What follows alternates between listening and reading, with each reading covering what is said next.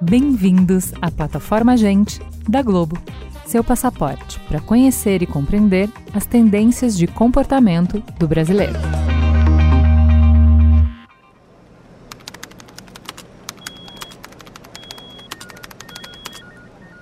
Sara, de 68 anos, foi por muito tempo secretária de um consultório médico na Baixada Fluminense, no Rio de Janeiro. Com luta e perseverança, não deixou a peteca cair em nenhum momento da vida, apesar de tantas adversidades que lhe acometiam. Por acreditar no valor da educação, encorajou sua única filha, Carolina, a seguir desde criancinha os passos de sonhos e realizações. Não desistiram de seus desejos. E não é que a menina trilhou certos caminhos? Parecia até que estava escrito. Entre preconceitos e o mundo lhe dizendo não a todo momento, Carolina cresceu, virou adolescente, chegou à juventude, prestou para o vestibular e adentrou o ambiente acadêmico. E não formou só uma faculdade, mas sim duas: economia e administração, feitos até então impensáveis para uma simples menina suburbana.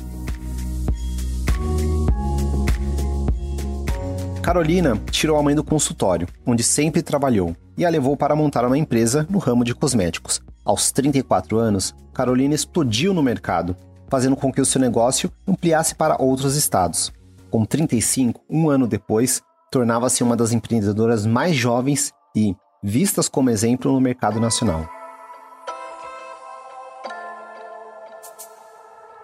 Hoje, quem desponta na família é a sua filha Fernanda, de apenas 15 anos, que, com o engajamento da juventude e iniciativa própria, se uniu a amigos para criar uma startup de tecnologia para favelas. E pensar que tudo isso começou com a matriarca da família, a sábia Dona Alva, mãe de Sara, avó de Carolina e bisa de Fernanda, que foi empregada doméstica por quase toda uma vida. No tempo de Dona Alva, quase não existia nenhum direito trabalhista, e colocar-se no mercado após sua separação foi visto com maus olhos. Alva teve de se impor por seus direitos, buscando espaço no tempo onde palavras como feminismo ou empoderamento não faziam parte do dicionário. Esse é só um dos muitos exemplos encontrados no Brasil afora e que sintetizam a evolução feminina em todos os aspectos, sobretudo no mercado de trabalho, avanços que não param e nem vão. No episódio de hoje, eu, Túlio Custódio, junto com a Alicia Zottini, pesquisadora e pensadora de futuros, conversamos sobre as mulheres e a sua relação intrínseca com a reinvenção.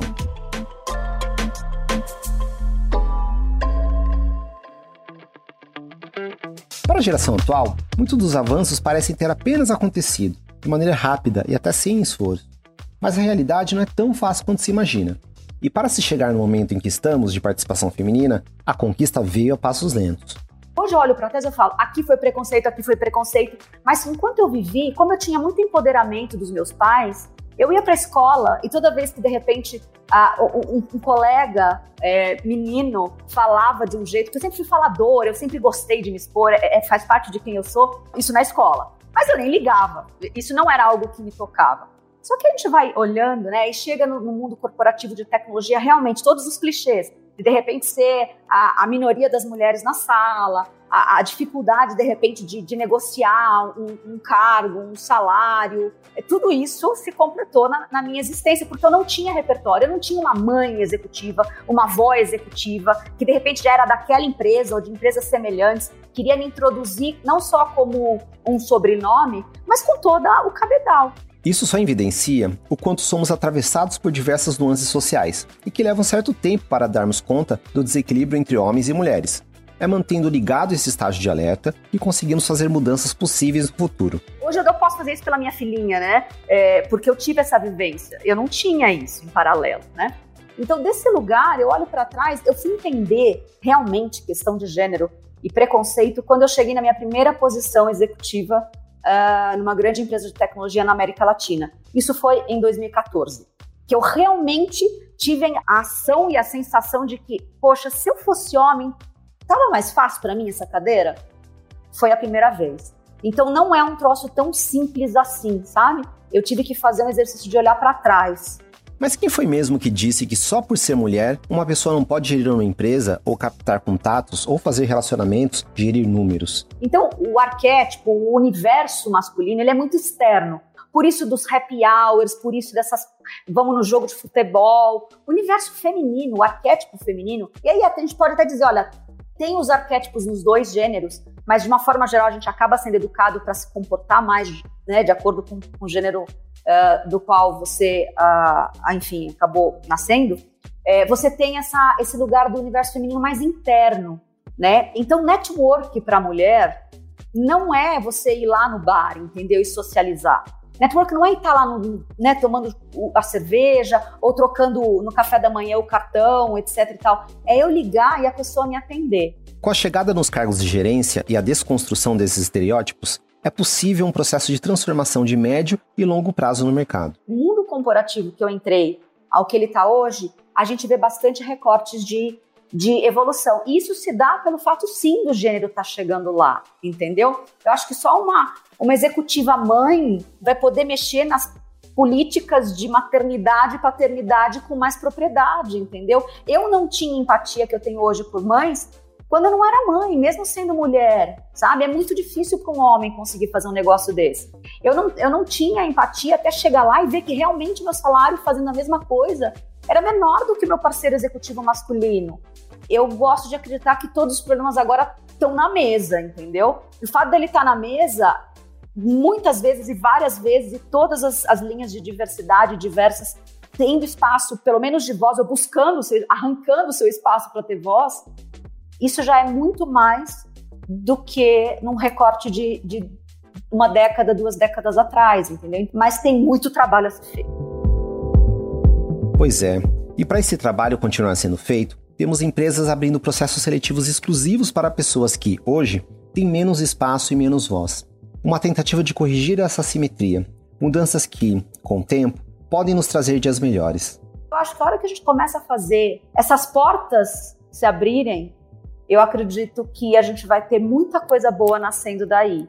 Então é só tem que ser só o começo, para que em algum momento que essa dívida social, que esse déficit social, ele esteja tão equilibrado que aí a gente pode falar de não importa o grupo diverso, entendeu? Vamos deixar que seja só a, a, a entrega ou a meritocracia ou que seja o que seja dentro dessa linha, independente da, da divisão da diversidade. Hoje a gente tem um cubo transparente para um tipo só de pessoa que encaixa ali. A gente vai precisar das pontes que façam as pessoas não só enxergarem, mas conseguirem estar lá, entendeu? E já que o mundo não para, a renovação deve ser constante, tanto nas lutas quanto no adquirir conhecimentos e aprendizados. São processos que cada vez mais fazem parte do dia a dia dos nossos trabalhos. A gente ainda está muito próximo do paradigma das antigas economias, da, da, dos, dos antigos paradigmas mesmo, que era esse mundo em caixinha, ele era extremamente mais fácil. Você tinha um determinado tipo de estudo, um determinado tipo de comportamento, e ele durava uma vida inteira, e você conseguia fazer dinheiro, fazer carreira, fazer vida. É, a hora que, que, o mundo ficou caótico, né, é, pela quantidade de entrantes, quando você tem menos variáveis, ele é menos caótico. Então eu brinco que o futuro da diversidade é você estar tá pronto para lidar com mais de 7 bilhões de verdades, ou a quantidade de humanos existentes naquela hora do planeta. Esse é o futuro da diversidade. Você vai estar tá preparado para ir nesse nível? Então por que, que eu preciso aprender? Então, assim, esse processo de long life learning agora é aprender um novo tipo de trabalho, um novo tipo de skill, mas se preparem que para o lifelong learning 2.0 daqui 10 anos, 15 anos, 20 anos, quando essas máquinas todas estiverem prontas e maduras, é, você está cada vez mais se autoconhecendo e tirando a sua melhor versão para fora. A sua eterna jornada de educação vai estar conectada à sua longa jornada de desenvolvimento. Tão maravilhoso quanto desafiador, o contínuo alerta de aprendizado nos mantém ativos frente às alterações do trabalho, mas ao mesmo tempo pede de nós um equilíbrio maior para refletir sobre os movimentos da vida e sobre nós mesmos. Essa sensação de eu estou perdendo coisa, como me manter informado? Manter informado vai ter muito, muito a ver com aquilo que você quer desenvolver em você naquele momento.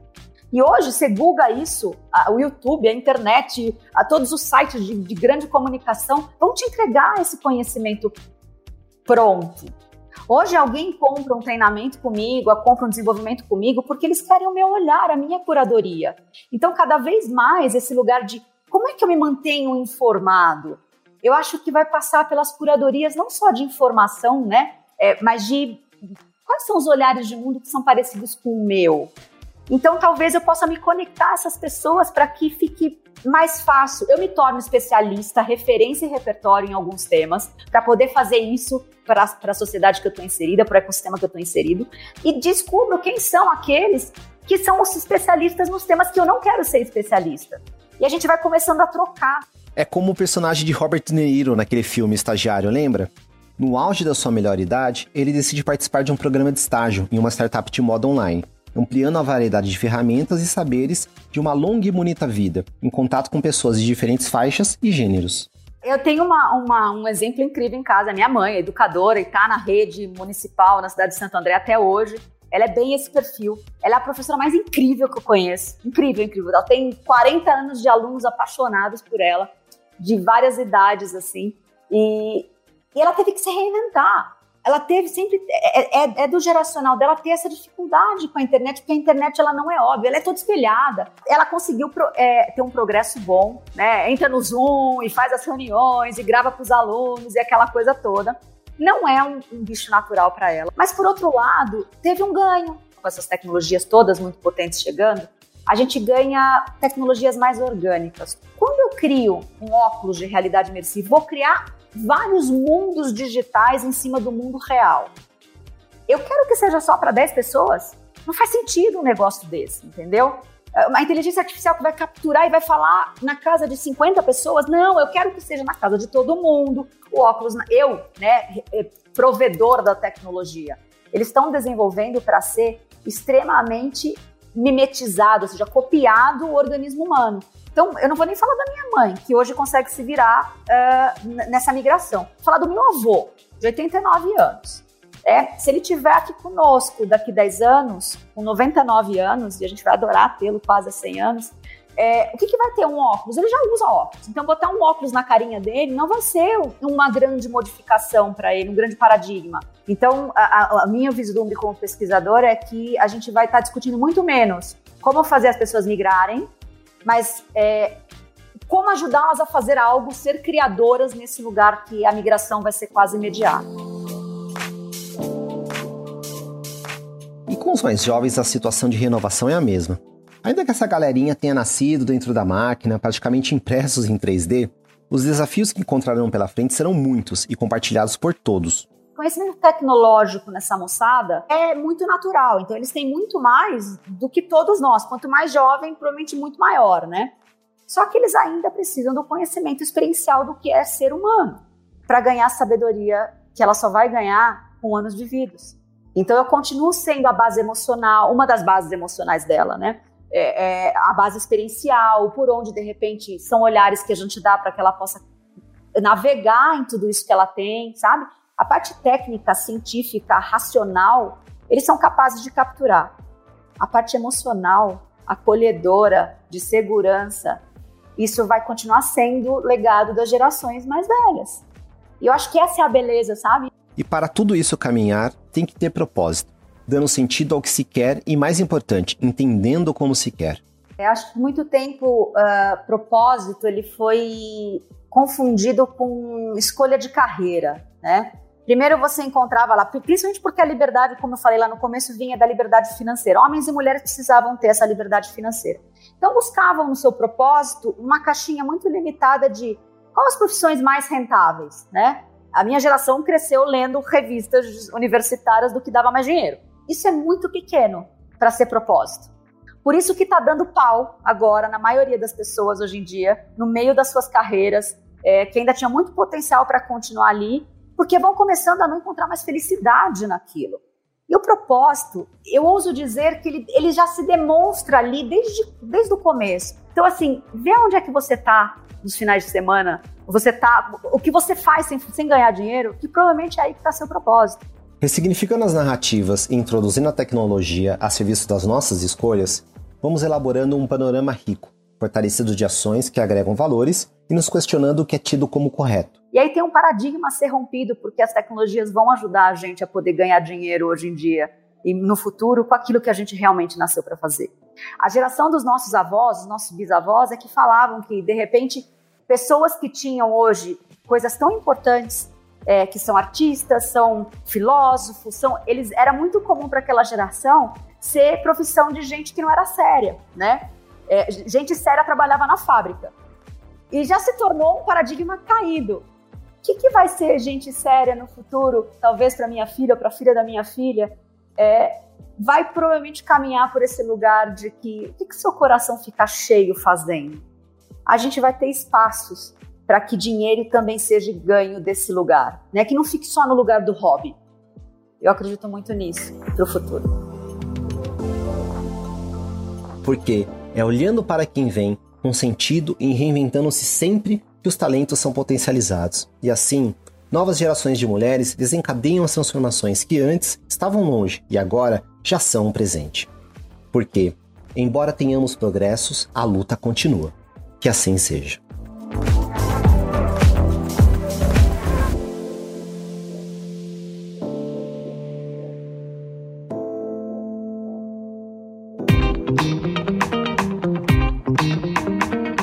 Gente é onde tudo começa. É o ponto de partida.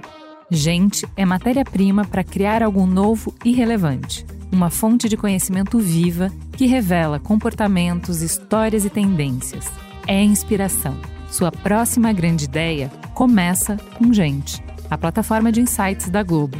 Para conhecer mais, acesse gente.globo.com.